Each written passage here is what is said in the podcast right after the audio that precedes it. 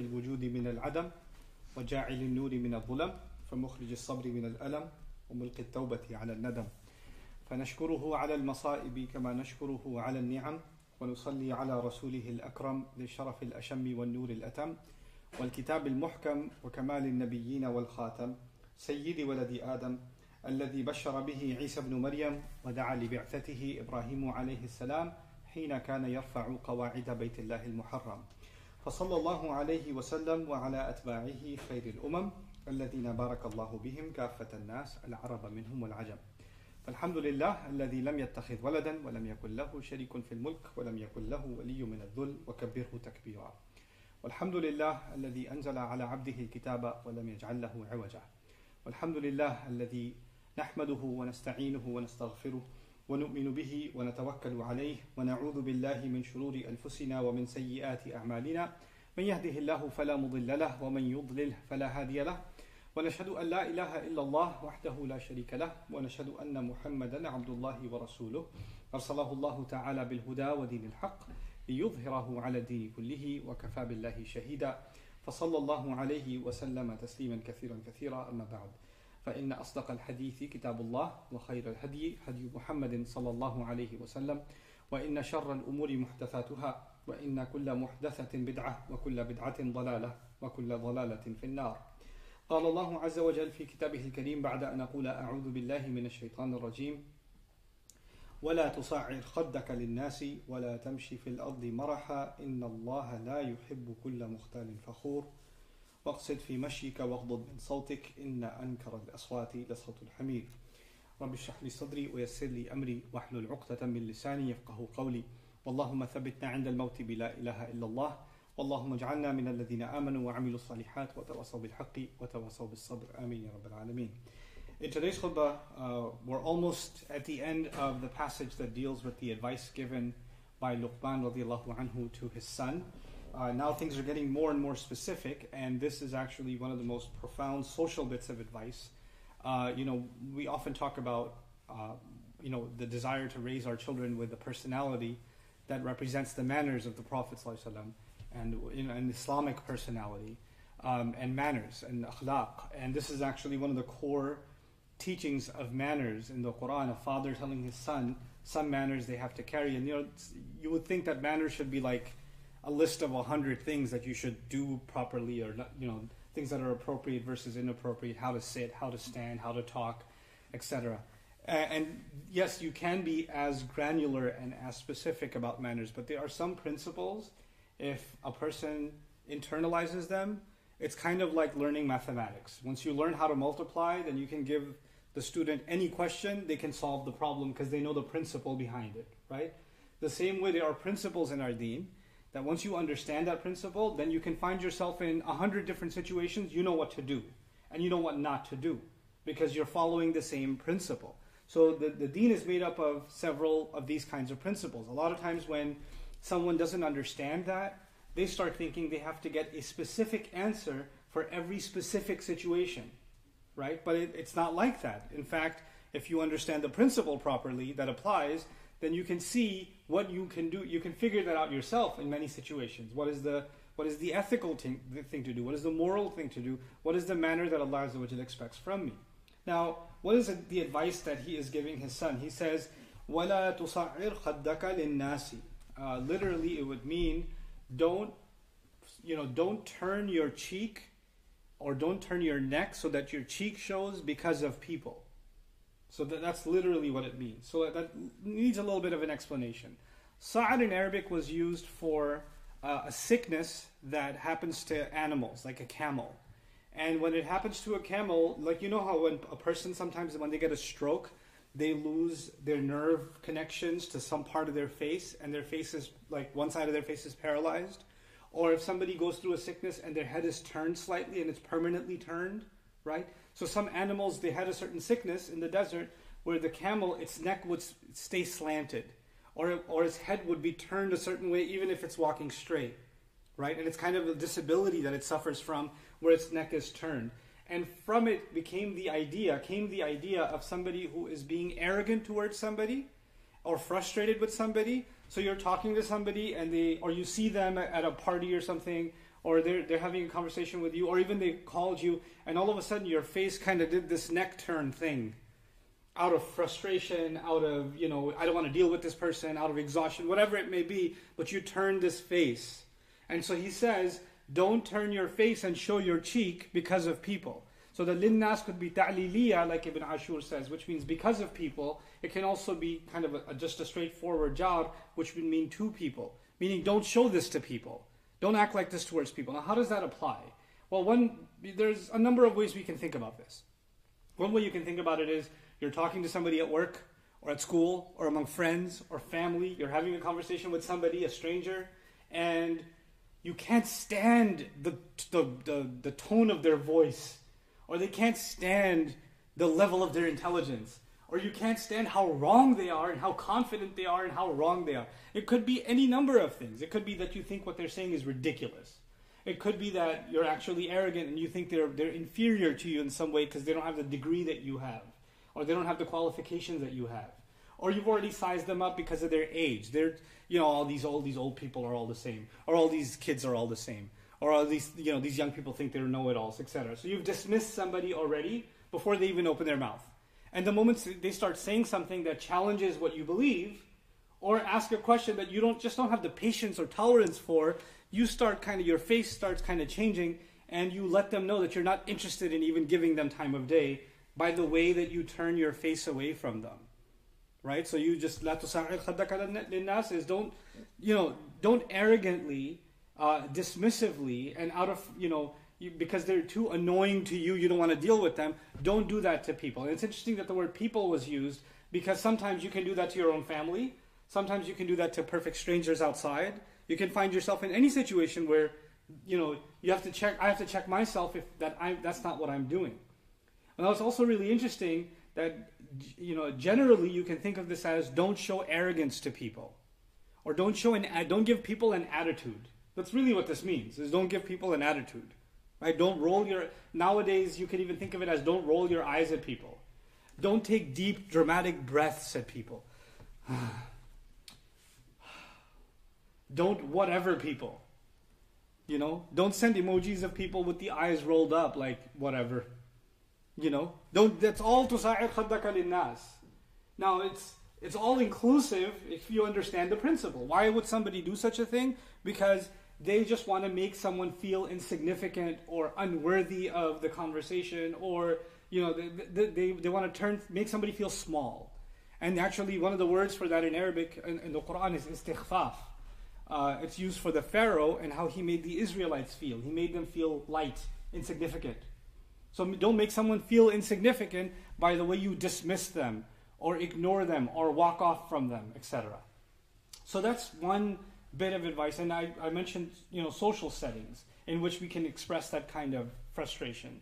But another situation where you can express that is you can have an opinion like that about an entire group of people, or an entire religion, or an entire school of thought, or an entire nation of people. Oh, all these Bangladeshis are all the same. All these Pakistanis are all the same. Oh man, all these Mexicans are all the same. All these Malaysians are all the same. All these this and you could do it for a race, and you could do it for a class of people. All these workers are all the same.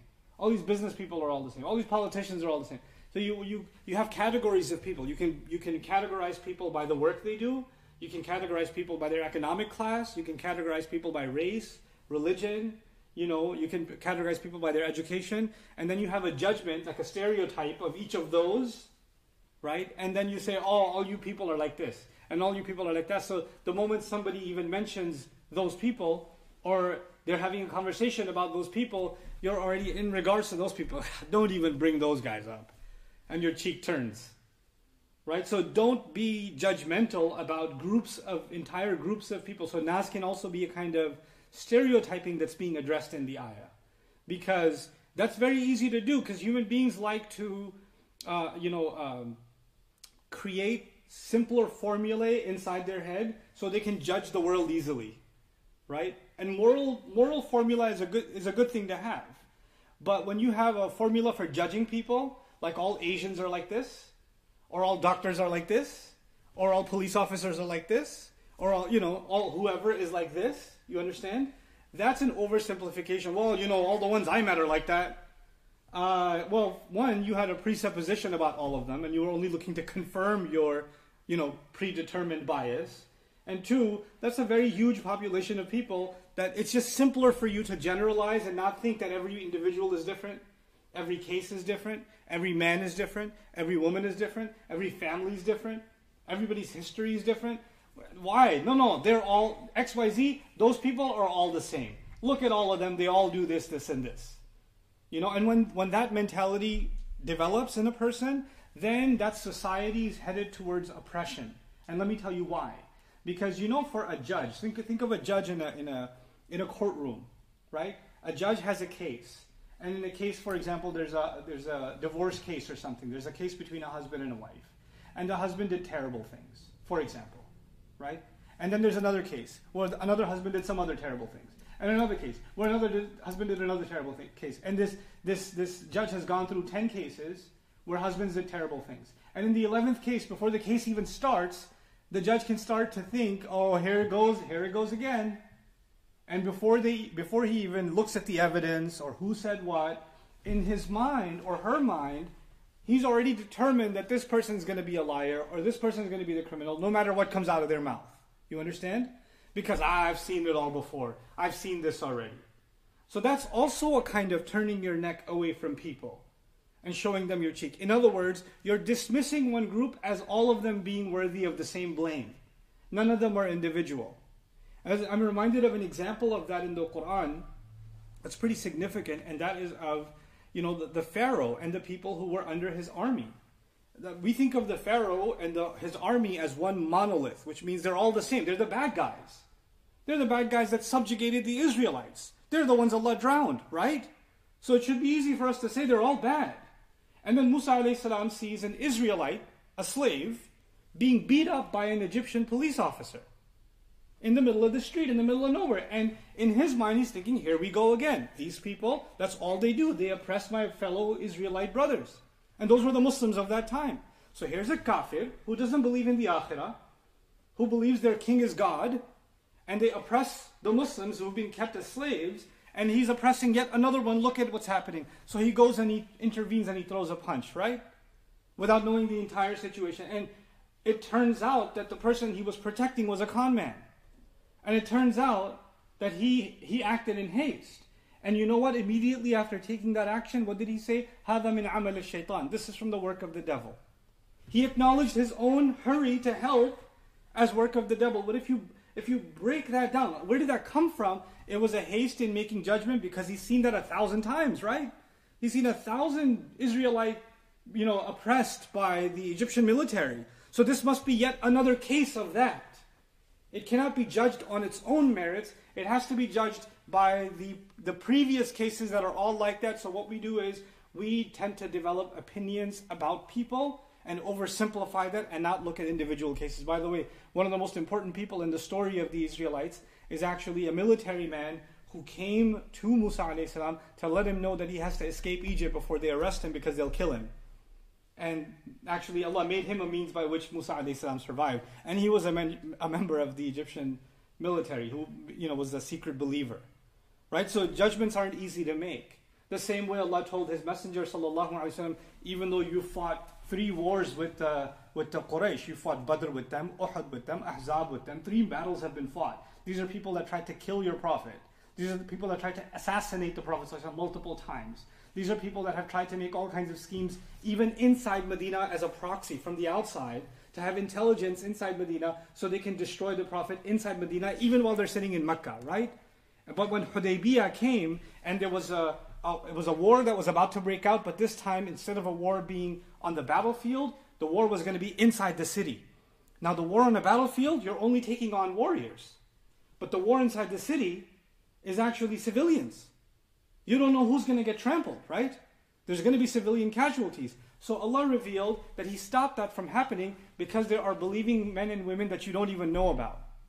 In other words, don't make even a sweeping judgment about the Quraysh who as a whole have fought three wars against you and have tried to kill your prophet multiple times.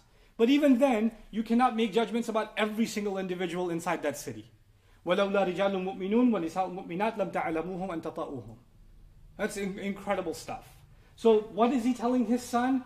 Don't be quick to pass judgment on people. Don't be quick to dismiss people. Whether you're engaged in conversation with them or you have a group in mind that you've heard so much about them, so much rhetoric about them. We hate it when people mus- stereotype Muslims. But the, the remarkable hypocrisy of it, Muslims themselves stereotype each other depending on what country they come from, what race they come from. We don't like it when somebody does it to us. We're number one at it. We're better than anybody else. What are you talking about? We don't like to be thought of as inferior citizens of any country. And yet, there are people in Muslim countries, in our societies, who we think of as inferior because of the race they belong to or because of the economic class they belong to. So, this advice that he's being given to a son, if every father on earth and every Muslim father on earth was giving every Muslim son on earth this advice, racism and classism and economic you know, distinction and superior, uh, you know, super- the sense, the false sense of superiority and tribalism wouldn't exist in the ummah.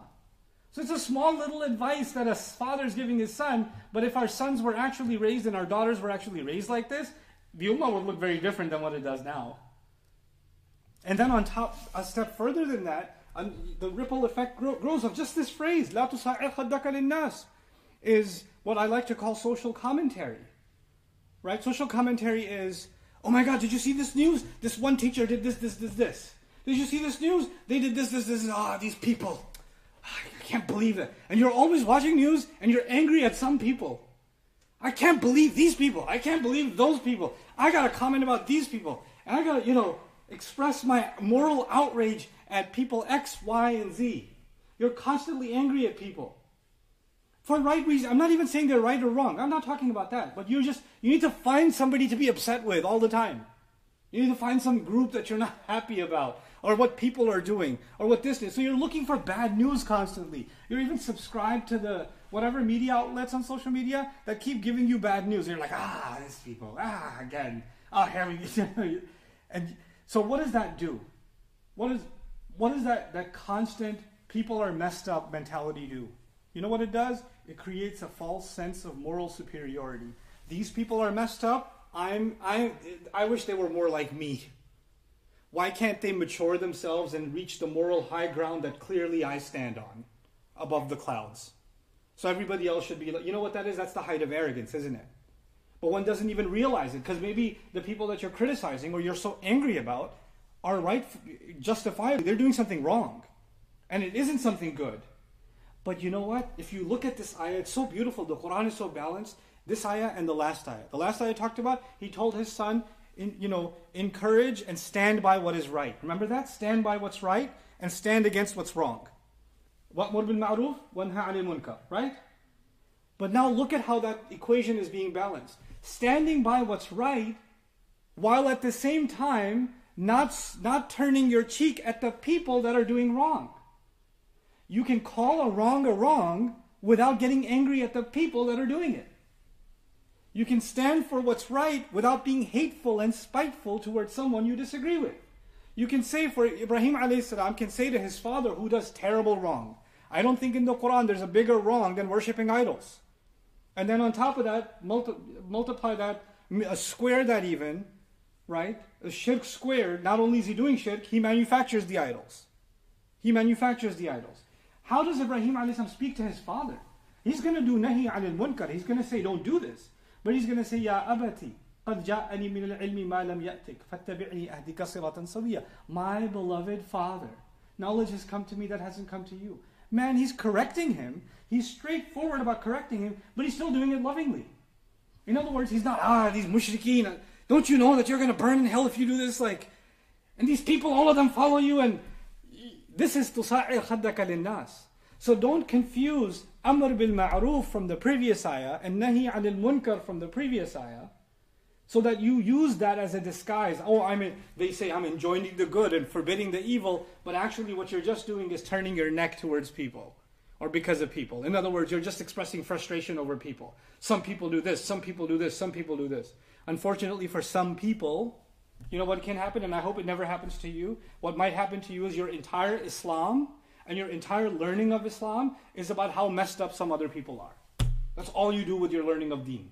Like the only thing you ever learn about is these people are so messed up. Let me tell you why. And these people are so messed up. Let me tell you why. I, I, I turn my cheek from these people and these people and these people. Stand by what's right and stand against what's wrong. You don't have to comment on people. Principles is what we defend, and evil is what we stand against. We don't have to stand against people. We don't have to do that in, in most cases. We're not talking about war, but in, in the war of ideas and morals and principles, these aren't personal attacks. And so he's teaching his son standing up and being morally upright and having integrity does not give you the license to be rude and to be judgmental and commenting and angry and frustrated with people. Don't turn, don't conflate these two things with each other. They're, they do not go together. For some people, they, they do go together. But look at the wisdom, right? So he says, وَلَا تَمْشِي فِي الْأَرْضِ Then, then he adds, وَلَا تَمْشِي فِي الْأَرْضِ مَرَحًا And so first of all, don't be scoffing towards people and don't you know, turn your cheek towards them and, and all of that. But then he says, وَلَا تَمْشِي فِي الْأَرْضِ مَرَحًا He says, don't walk on the earth. And marah can be translated as, a, as an expression of farah and iftikhar also. Don't walk on the earth with so much pride. So one translation is don't walk on the earth with arrogance or don't walk on the earth with pride. In other words, don't walk around like you're all that. Right? Don't walk around seeking attention. Don't walk around thinking, you know, I'm reminded of a silly story, but I'll, I'll we'll dig deeper into this expression because I think it deserves attention on its own. Because one time I was giving a, uh, a lecture at a, at a, in a hall, and it was, you know, full of young people and all of that, and they're, they're waiting for me to start. But before I was starting, I was just sitting there, kind of. Somebody else was speaking at the time, and I was speaking, sitting at the, the the table on. They put this conference table, so all the speakers that are going to speak are can they can see the audience, but they're up there on stage, right? So I see this one young man walk in, and it was like nighttime, but he had sunglasses on because he thought he looked cool in it. I guess that was his thing. So he kind of walked in slowly, and he's doing this strut, and he like kind of lowered his glasses and looked around a little bit, and he noticed that nobody saw him do his peacock dance, whatever thing he did. So he walked out and did it again three times. seeing if anybody noticed that he's walked in, right? So the seeking of attention can be a pretty sad thing.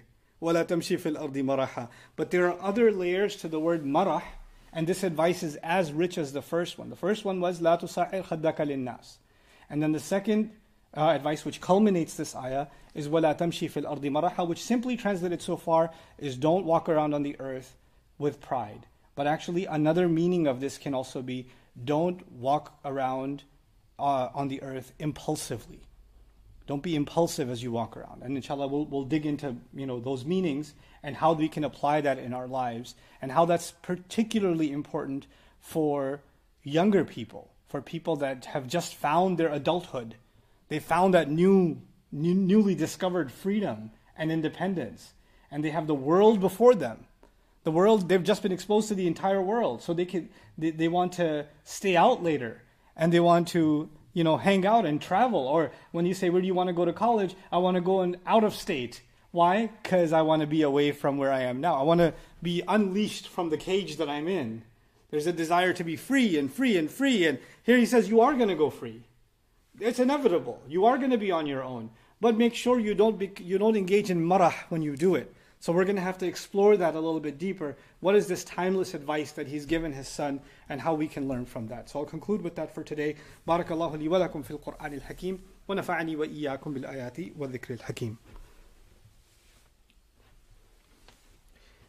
الحمد لله وكفى والصلاة والسلام على عباده الذين اصطفى خصوصا على أفضلهم وخاتم النبيين محمد الأمين وعلى آله وصحبه أجمعين قال الله عز وجل في كتابه الكريم بعد أن أقول أعوذ بالله من الشيطان الرجيم. إن الله وملائكته يصلون على النبي. يا أيها الذين آمنوا صلوا عليه وسلموا تسليما. اللهم صل على محمد وعلى آل محمد كما صليت على إبراهيم وعلى آل إبراهيم في العالمين. إنك حميد مجيد. اللهم بارك على محمد وعلى آل محمد كما باركت على إبراهيم وعلى آل إبراهيم في العالمين. إنك حميد مجيد. عباد الله رحمكم الله اتقوا الله. إن الله يأمر بالعدل والإحسان وإيتاء ذي القربى. وينهى عن الفحشاء والمنكر ولذكر الله أكبر. والله يعلم ما تصنعون. أقم الصلاة. إن الصلاة كانت على المؤمنين كتابا موقوتا.